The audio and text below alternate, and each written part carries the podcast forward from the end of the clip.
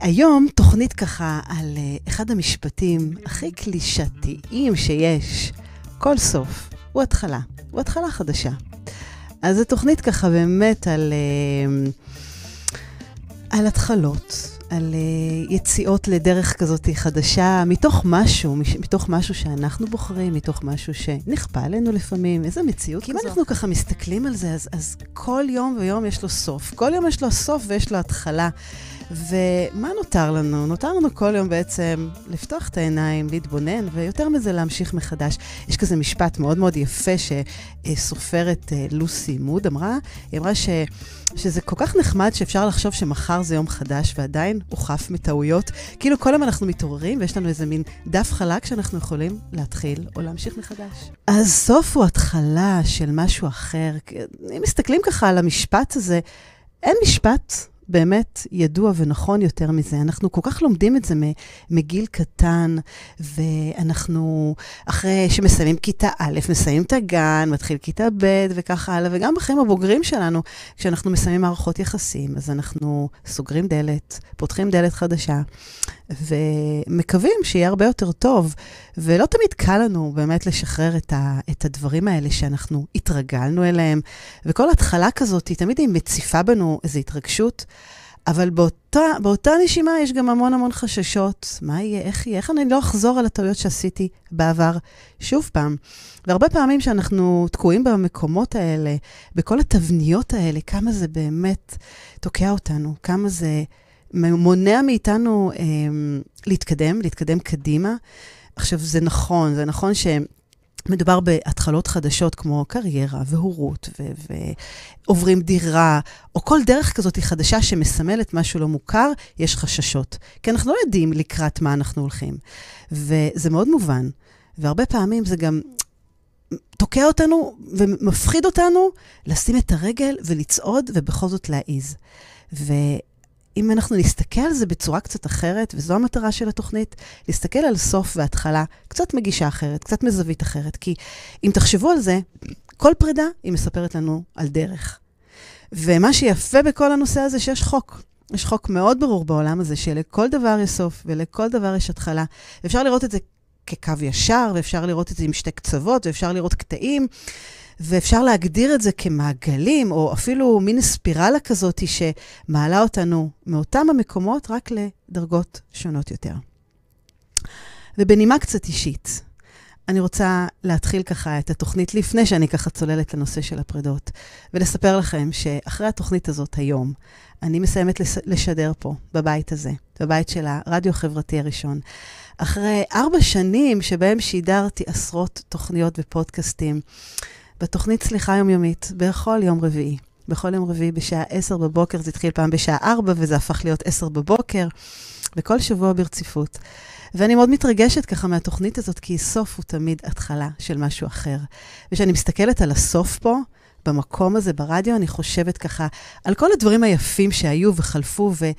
ואני מודה שיש פה איזה מסך כזה פתאום שחור, ואפילו איזה דמעה כזאת ככה שמדגדגת, ואני מסתכלת ככה, ומבינה שברמת הראש והשכל זה, זה טבעו של העולם, שכל מה שמתחיל נגמר, וכל מה שנגמר שוב מתחיל מחדש. וזה חתיכת מעגל שלא נסגר אף פעם. ובהזדמנות הזאת אני רוצה להודות פה, באמת לכל האנשים הנפלאים שליוו אותי פה שבוע אחרי שבוע. התוכניות שלפניי והתוכניות שאחריי. אמיר צוקר, שתמיד מקבל את פניי בברכה בתוכנית שלו, מתנהלים בחוכמה, ועוזר לי בכל דרך אפשרית. ולילית שטיינבוק, שהם תמיד משדרת אחריי, והפכנו ככה באמת לחברים כל כך טובים, ועוד הרבה מאוד שדרנים מקסימים. שנמצאים פה בחיים שלי והפכו לחלק מאוד מאוד בלתי נפרד. ולכל המרואיינים הנפלאים שלמדתי, ממש ככה אני מרגישה כמו איזה דף כזה של תודות, אה, למרואיינים הנפלאים שלמדתי כל כך הרבה מכל אחד מהם. וכמובן על הבית הזה, חתיכת בית, הרדיו החברתי הראשון שאפשר, שהוא מאפשר לי ואפשר לי להגיד, לדבר מה שיש לי על הלב ו, ולהעביר הלאה. וכמובן לכם, לכל מי שצפה והקשיב, לכל מי שלקח פה ושם איזו תובנה והגיב, לא הגיב, חשב בדרך שלו. אז אני ממשיכה את הדרך, כמובן, אבל בכיוונים נוספים. והתודה האחרונה, כמובן, לאיש יקר ומיוחד, שזו זכות עבורי להכיר אותו. ואדם שנכנס ללב שלי כל כך חזק בעשייה המופלאה שלו, ובנתינה, ובאכפתיות, ו... ובאמת במישהו. וכמובן זה המנהל של הרדיו, עוז מזרחי. אז, אז תודה.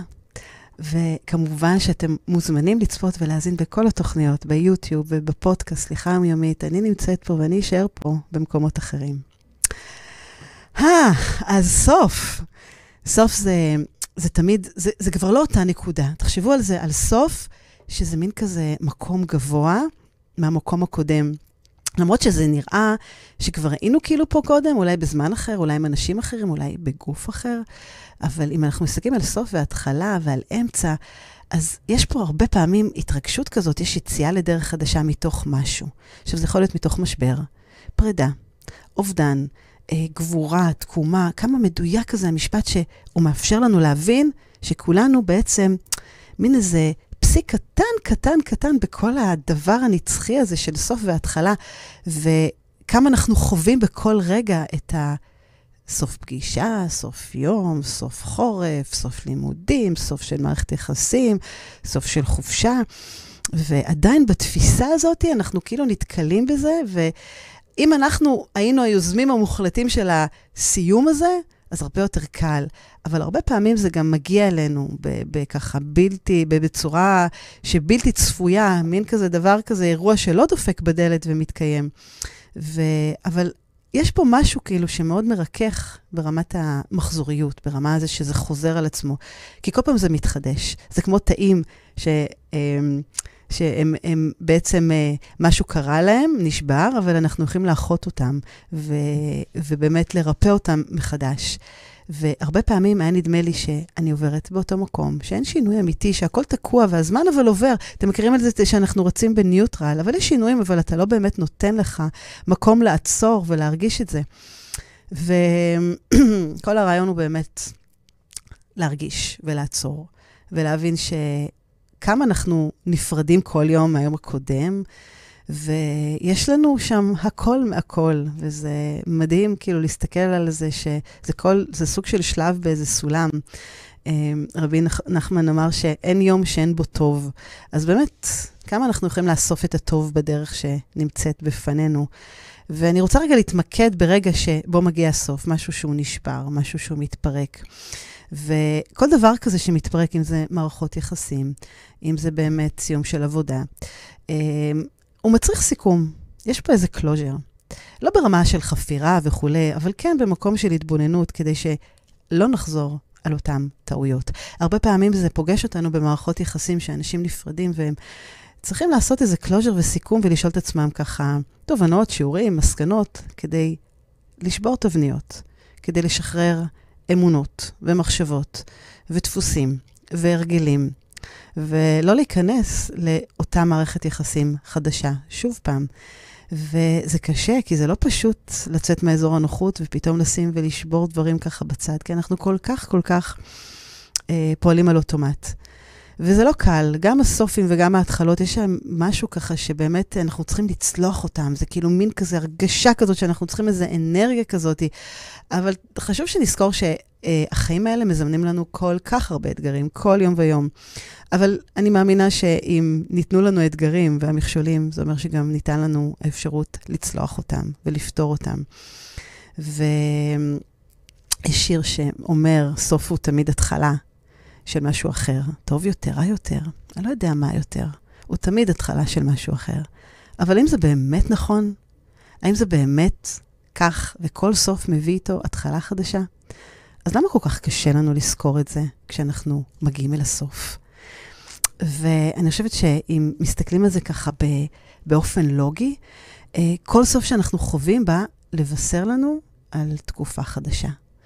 רענון, שנמצאת ממש ממש בפתח, ועדיין זה לרוב אותה מחשבה מנחמת על התחלה חדשה, היא לא מצליחה באמת באמת לגרום לנו לאיזה נחמה כלשהי, כי יש כל כך הרבה סיטואציות שאנחנו נמצאים ככה באיזה מערבולת, ובדרך כלל בסוף הזה יש גם הרבה פעמים כאבים, ויש הרבה פעמים תסכול ועצב, שהוא מעיב בעצם על המחשבות האלה, שוואלה, בואו נתעורר, בואו נתקדם, בואו נעשה איתה עם עצמנו משהו, אבל הרבה פעמים ניפתח לעולם.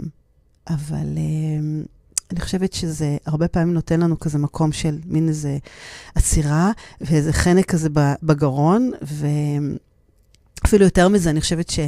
יש אפילו תפיסה כזאת שסוף בחיים דומה הרבה פעמים לתפיסה של המוות. זאת אומרת, לא מעט אנשים שאני פגשתי ופוגשת, אה, תופסים סוף כדבר כזה מוחלט. כאילו, אין ממנו דרך חזרה. סוף סימן קריאה. וזו נקודה מעניינת להסתכל שזה לא תמיד כך. ולפעמים הסוף הוא כל כך זמני, והוא לא כזה נורא, כמו שאנחנו תופסים אותו. מעז יצא מתוק, הכל לטובה. זה דברים שבאמת אנחנו צריכים להסתכל עליהם ולנשום אותם. כי גם אם זה נראה סוף עצוב וכואב ומכביד, אחר כך איך אנחנו מסתכלים על זה בדיעבד? וכמה אנחנו צומחים מהמקומות האלה? וזה נכון, זה משפטים כאלה של קלישאות כאלה שאנחנו כל כך כל כך מכירים אותם, אבל תנו להם לחלחל. ואם באמת תאמינו שהדברים האלה הם כל כך אמיתיים, אז זה יעזור לכם גם לצלוח את הדרך הזאת בהצלחה. ואני חושבת שכולנו ככה מכירים סיפורים על פרידות של בני זוג, שאחד הצדדים תפס את אותה פרידה כטרגדיה נוראית, ואת אותו סוף של מערכת יחסית, יחסים, מין כזה סוף העולם, ואחר כך שמסתכלים, הדבר המעניין זה שדווקא הצד שתפס את זה בצורה כל כך כל כך נוראית בפרידה הזאת, ופחד, והיה תקוע כל כך הרבה שנים ולא העז לעשות את הצעד, הוא פתאום כל כך הרבה מהר משתקם בקלות וממשיך הלאה. זאת אומרת, הפחד הזה הוא הרבה יותר די אילוז'ן, די אשליה, כי בפועל, במציאות, אנחנו רואים את זה באמת כמקום שהרבה יותר קל, זה הרבה יותר מפחיד במחשבה מאשר, מאשר בפועל. ואני חושבת שהדרך הנוספת להסתכל ככה על סוף, היא על הזדמנויות חדשות, לדברים חדשים. ואם אנחנו מתייחסים לפרידה, זו הזדמנות להכיר אנשים חדשים, לחוות החוויות חדשות, ואם תחשבו על נגיד בן אדם שמפטרים אותו מעבודה, ובאותו רגע זה סוף העולם, וואו, אבל זה מאפשר לו פתאום למצוא את עצמו בכל מיני מקומות אחרים שהוא לא חשב להעיז, להעז, לעשות משהו בהתקדמות, לשנות, לעבור מקום מגורים, להכיר אנשים חדשים, וכשמכירים אנשים חדשים אנחנו חווים כל מיני חוויות והזדמנויות כאלה. כמה אנחנו מרוקנים, תדמיינו כזה בקבוק מלא מלא מלא, וכמה אנחנו מרוקנים אותו, כדי שדברים חדשים ייכנסו, ייכנסו אליו. אז יש לנו יכולת ככה, כבני אדם, כל פעם להתחיל לבנות משהו מחדש. קומה על קומה על קומה. כל פעם קומה חדשה על הקומה הקודמת. ואני חושבת שאי אפשר להתאבל או להתנחם אם אין את ההכרה שמה שהיה נגמר. ונכון, יש לנו את שלבי האבל, חמישה שלבים מאוד מאוד מדויקים של הכחשה והדחקה ושל כעס ושל מאבק ושל עצבות דיכאון ושל התחלה חדשה. אבל אני חושבת ש... ומאמינה, וגם מתנסה בזה שכל סוף והתחלה, השלב הראשון, זה לקבל את המציאות. זה להסתכל בעיניים, בלבן של העיניים ולהכיר אותה, להכיר ולהסתכל שבאמת הדברים האלה קרו. ולא להתווכח עם המציאות, כי אם אנחנו מתווכחים עם המציאות, אנחנו נכנסים לאשמה ולהתקרבנות ולהתחשבנות ולפנקסנות וכו'. השלב השני זה להכיר תודה על מה שהיה ונגמר, אבל באמת להודות ולהיות במקום של הודיה אמיתית מהלב. רק משם אפשר להמשיך. אז כשיש הבנה וקבלה של מה שהיה עד עכשיו נגמר, ואני מעוניין לצאת לדרך חדשה. אני לא מתווכח עם המציאות. זה לא אומר שעדיין אני לא מתרגש, ועדיין יש לי פרפרים בבטן, בדיוק כמו שאני יושבת פה היום. אבל כשאנחנו מתווכחים עם המציאות, יש מאבק. והמאבק הזה יוצר מלחמות. כמה אתם פוגשים את זה במערכות יחסים, שצד אחר, אחד, לא מוכן לקבל, שזה נגמר, וממשיך וממשיך, ויש מלחמות ומאבקים והכפשות, וכל כך הרבה דברים שתוקעים אותנו ומונעים מכולנו, משני הצדדים ועוד האנשים מסביבם, להמשיך הלאה ולהתקדם. וזה יוצר כזה מין איזה חוסר שקט כזה בחיים שלנו, עם המון המון המון שערות והמון פחדים והמון מקומות שבאמת לא נעים. זה לא כיף, יש כעסים וכל כך הרבה אגו. מה אנחנו עושים עם המקום הזה? והאגו הרי אמור לשמור עלינו ולהגן עלינו, אבל הוא גורם לנו רק להחזיר מין הקמה כזאת, ולמנוע את האהבה, את החמלה, את הסליחה. אז לא משנה כמה אנחנו נסתיר את הכאב, את הפצעים, אי אפשר באמת לטאטא מתחת לשטיח. ההכרה הזאת והקבלה היא כל כך מדויקת. ואם אנחנו נטאטא מתחת לשטיח, מה שיכול לקרות, פתאום בום, הר געש. וזה מלחמה, מלחמה שכולנו, כולנו מפסידים ומאשימים, ובמקום שיש אשמה, נעצר השפע. היצירתיות נחסמת, התקיעות מגיעה. איך אפשר להתחיל התחלה חדשה, כשאנחנו לא מכירים את הסוף? זה מין כזה מסך שחור, או אפילו דלת פלדה שלא נפתחת לנו, רק אם אנחנו נכיר ונקבל. כשהסוף נגמר, אנחנו נצליח לפתוח את הדלת הבאה. ואנחנו נשחרר את הכעסים, ואנחנו נתמודד. נתמודד באמת עם מה, ש... מה שיש, לטוב וללא טוב. ושימו את המאבק בצד. הבלבול הזה הוא רק עוצר ותוקע אותנו, ולא מאפשר לנו באמת באמת להתקדם קדימה. אז סוף הוא התחלה של משהו חדש, של משהו אחר, טוב, לא טוב, פחות טוב, אין לדעת, אבל זה רק מאפשר לנו לצלול, זה כל כך מסק... מסקרן ומרגש. יש ככה את האמונה הזאת באמת ש... שכל דבר בחיים יש לה איזו חוקיות מסוימת, וכל דבר יש לו סיבה וכמובן תוצאה, וגם גם אם זה לא ברור לנו בזמן האמת, אז כן, הכל לטובה, זה עניין של גישה. וזו המטרה שרציתי פה לעלות. רק להסתכל על זה, לנשום את זה. לשנות הפרשנות בלי קשר למציאות. אם אני לא יכול לשנות את המציאות, אז אני אשנה את עצמי. אז אני אשפר את עצמי. וכן, לפעמים הסוף הוא לא פשוט. הוא גם הגיע הרבה לפני שבאמת עשינו פעולות בשביל הסוף. הרבה פעמים אנחנו רואים את זה במערכות יחסים, שאנשים נפרדים, הפרידה מתחילה עוד בזמן שיש כבר מערכת יחסים. וגם אנשים שעוזבים מקום עבודה, הם כבר התחילו להיפרד בזמן שהם היו שם. ולפעמים אנחנו גם לא בוחרים, אנחנו בוחרים לא לראות ולעצום עיניים. ולצטם מתחת לשטיח, ולא באמת להתמודד. וזה בסדר, כי אני חושבת שיש פה בשלות מסוימת, יש פה אומץ, יש פה מקום של הדעת שאני מאמין בעצמי, כדי לעשות את הצעד לקראת הסוף. ולא משנה באיזושהי צורה, אם זה בשינוי קריירה, אם זה במקום עבודה, אם זה במקום מגורים, אם זה במערכות יחסים, צריך להתבשל. צריך בעצם להבין שיש לנו צדה, שצברנו כל השנים. יש לנו מין סק כזה שאיתו אנחנו הולכים קדימה, והוא יאפשר לנו לפתוח את הדלת החדשה, להתחלה חדשה. ואתם יודעים, זה הרבה פעמים כשאנחנו בוחרים לא לראות את הדברים, זה כמו, זה כמו חלון כזה לא נקי שאנחנו לא באמת רואים אותו. פעם היה, היה איזה זוג שהתחתן והוא עבר לבית חדש, וכבר ביום הראשון האישה ראתה את השכנה עושה משהו מוזר. היא אמרה לבעלה, היא תולה כביסה מלוכלכת לייבוש. והיא אומרת, מה, היא תולה כביסה מלוכלכת? איך זה יכול להיות? אולי אה, צריכה הפקת כביסה חדשה, אולי אני יכולה לעזור לה, ללמד אותה איך לעשות את זה. וככה יום אחרי יום האישה ראתה את השכנה, תולה כביסה מלוכלכת, וככה היא סיפרה לבעלה. פתאום עבר חודש, ואז היא פשוט הייתה מופתעת לראות שהשכנה שלה סוף סוף תלתה כביסה נקייה. היא באה ככה בהתרגשות ומספרת לבעלה, ומוסיפה ואומרת, כנראה מישהו לימד אותה איך לחבש את הכביסה. ואז בעלה ככה בא אליה ואומר לה, לא, לא, לא הכירתי. הבוקר קמתי מוקדם וניקיתי את החלונות שלנו. אז שימו לב כמה מציאות, היא אותה מציאות. סוף, פרידה, אובדן, משבר, התחלות. אבל כל אחד בוחר להתבונן באחרת. בעצם כל אחד בוחר להתבונן, לתת פרשנות. האם אני מתווכח עם מה שהיה? האם אני נושם את המציאות, אומר, אוקיי, אני מקבל, אני מבין. זה נגמר. ואם רק יהיה לנו את האומץ להחליף מדי פעם את המשקפיים האלה, ולאפשר לעצמנו ככה להסכים לראות ולא להגיב בפזיזות, כמה אנחנו פחות נשפוט אחרים, כמה אנחנו פחות נתחשבן, כמה אנחנו אכן נוכל לפתוח את הדלת החדשה ולהתקיים ולהתקדם. כי לא ניתן בעצם לרגש לנהל אותנו, אם זה קנאה ואם זה אשמה. ואם זה אכזבה או כעס, או, או כל דבר שמשתלט על המוח והשכל שלנו, וזה גורם לנו להגיב מתוך עמדת, ה, אתם זוכרים את עמדת הצודק, במקום עמדת החכם, ו, וזה לא מאפשר לנו באמת להסתכל על הסוף, ולא להגדיר אותו כרע או מר, אלא לתת לו בעצם מקום של התבוננות, ובלי הגדרות יותר, יותר ככה, כאלה ואחרות מאוד מאוד ככה, קיצוניות כאלה.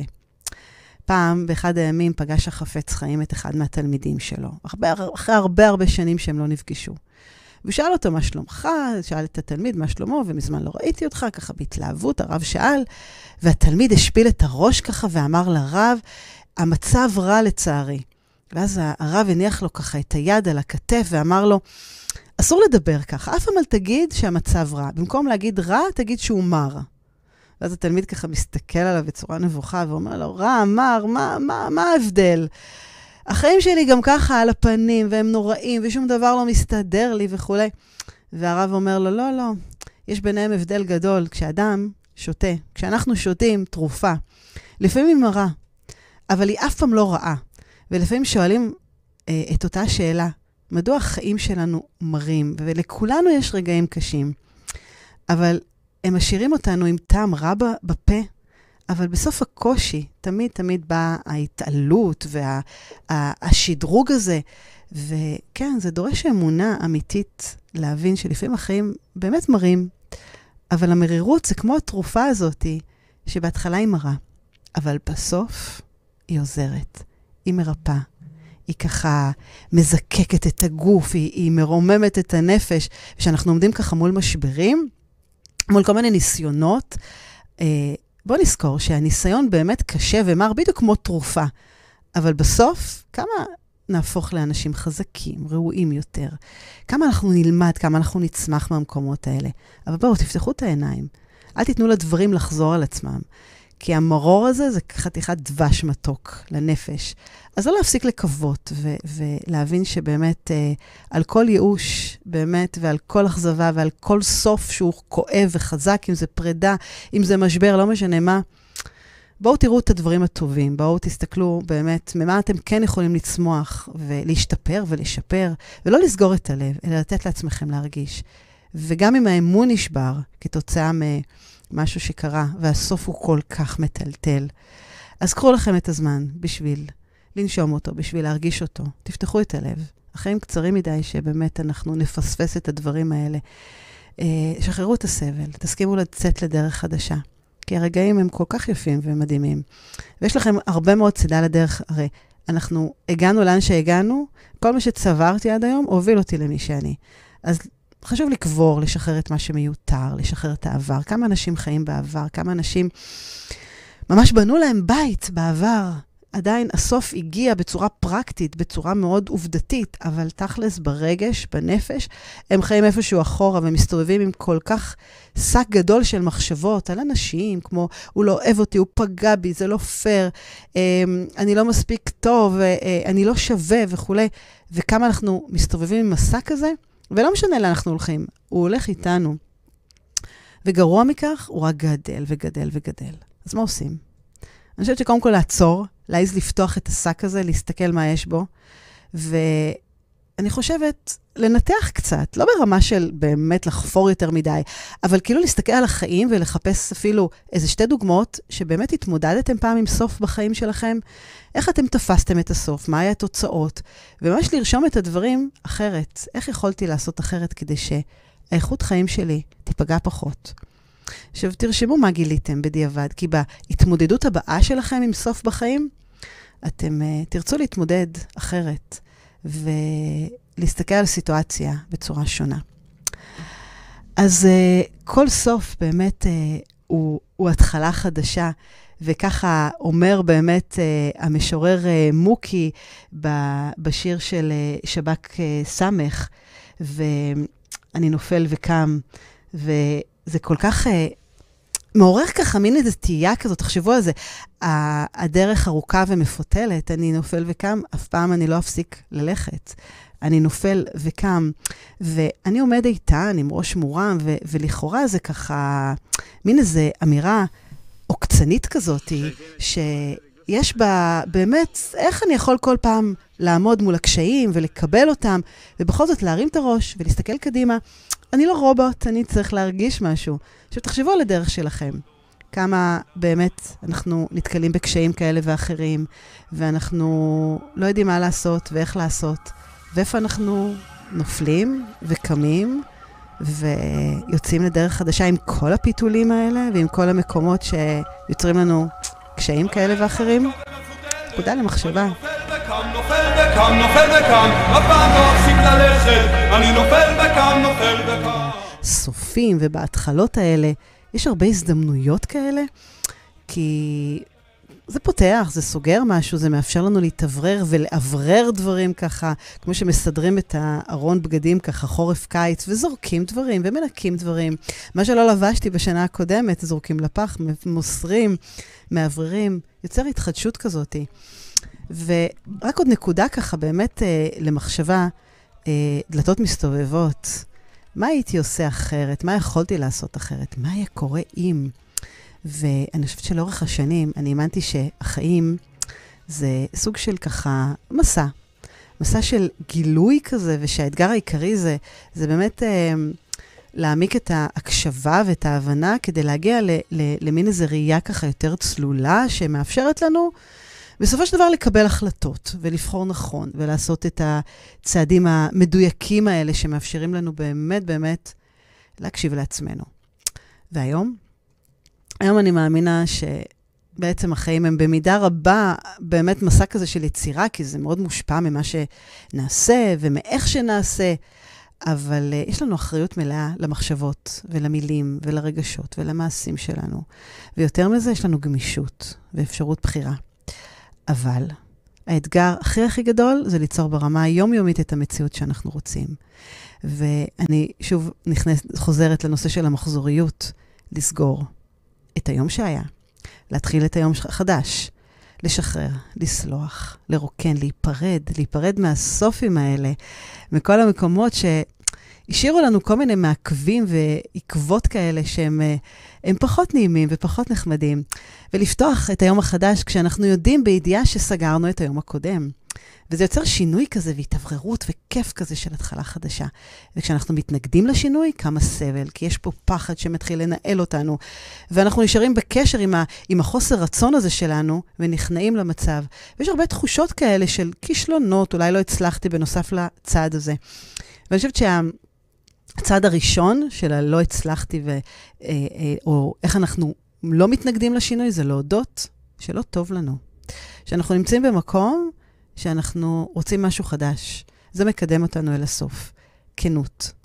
להוציא את החתול מהשק, וגם להגיד, אני מפחד להגיע לסוף הזה. אני מפחד לעשות שינוי. אני חושבת שההודעה הזאת מאפשרת לי קודם כל לצאת מהכחשה, ולקחת אחריות.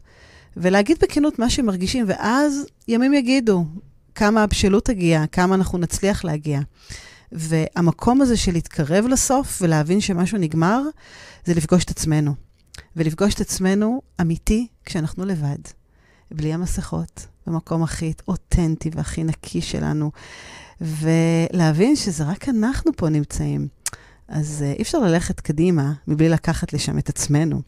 וכשיהיה לנו ביטחון לפגוש את עצמנו, אז אני חושבת שאנחנו נעשה צעד ככה אל הסוף, נסגור את הדלת, ואז גם נוכל לפתוח את הדלת השנייה, את הדרך, את הדלת להצלחה, לה, להתחלה חדשה.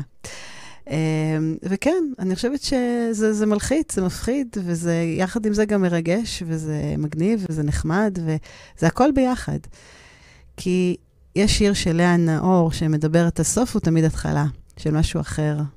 טוב יותר, רע יותר, אני לא יודעת מה יותר, אבל זה משהו אחר, וכשהדרך נגמרת מתחיל איזה שביל, ושהלילה נגמר מתחיל באמת משהו אחר. תחשבו, שעה נגמרת מתחילה, שעה חדשה, זה כזאת מחזוריות מטורפת, שאף פעם אנחנו לא נכנסים אליה, וחושבים עליה, ומתעמקים בה, ולוקחים אותה באמת, באמת למקום כזה של החיים שלנו, מין התבוננות כזאת אמיתית, שיש פה את המחזוריות הזאת, וזה מאוד מרגיע, כי זה בעצם מאפשר לנו לצבור כל הזמן כלים מהסוף, וכל מיני צדות של התחלות חדשות. אז לפני שאני ככה מסיימת את השידור האחרון שלי פה ברדיו החברתי הראשון, ואיזו התרגשות זאתי, אז uh, אני סיפרתי את זה גם בתחילת התוכנית, ומי שמקשיב לי גם כעת, אז אני מסיימת לשדר פה, בבית המדהים הזה, אחרי ארבע שנים ברציפות, עם עשרות תוכניות ועם... Uh, פודקאסטים בתוכנית של סליחה יומיומית. וכחתיכת סוף יש פה, שהוא באמת סוגר פה דלת ופותח פה דלת חדשה. וכשאני מסתכלת על הסוף פה, אני מלאת אה, חוויות, וכמה צמחתי מהמקום המדהים הזה. ו- וכן, יש בהחלט ככה מין איזו הרגשת כבדות כזאת, יחד עם ההתרגשות הזאת, אה, כי כן, כי מבינים שכל מה שהיה נגמר, ומתחיל משהו, משהו חדש כזה. ו- ושוב תודה, תודה ענקית לכל האנשים הנפלאים שהיו פה איתי, באורך כל הדרך, לשדרנים ולמורנים ולכם, לכל הצופים ולמאזינים, כמה למדתי מכל אחת ואחד מכם. ו- וכמובן, עוז מזרחי, מנהל הרדיו החברתי הראשון, על הבית המדהים הזה, על הזכות שפתחת לי את הדלת, לעשות פה משהו שאני כל כך אוהבת, להעביר פה את, ה- את המשנה שלי, את הדרך שלי. אז נכנסת לי ללב, תמשיך לעשות עשייה מופלאה, ולהמשיך אה, להגשים חלומות של אנשים אחרים.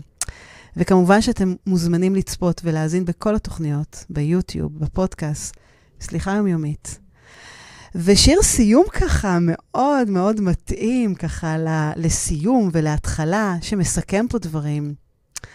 הוא אומר, יש לי רק דבר אחד לומר לכם, לפני כולם. היה נחמד. אז תודה רבה, וביי.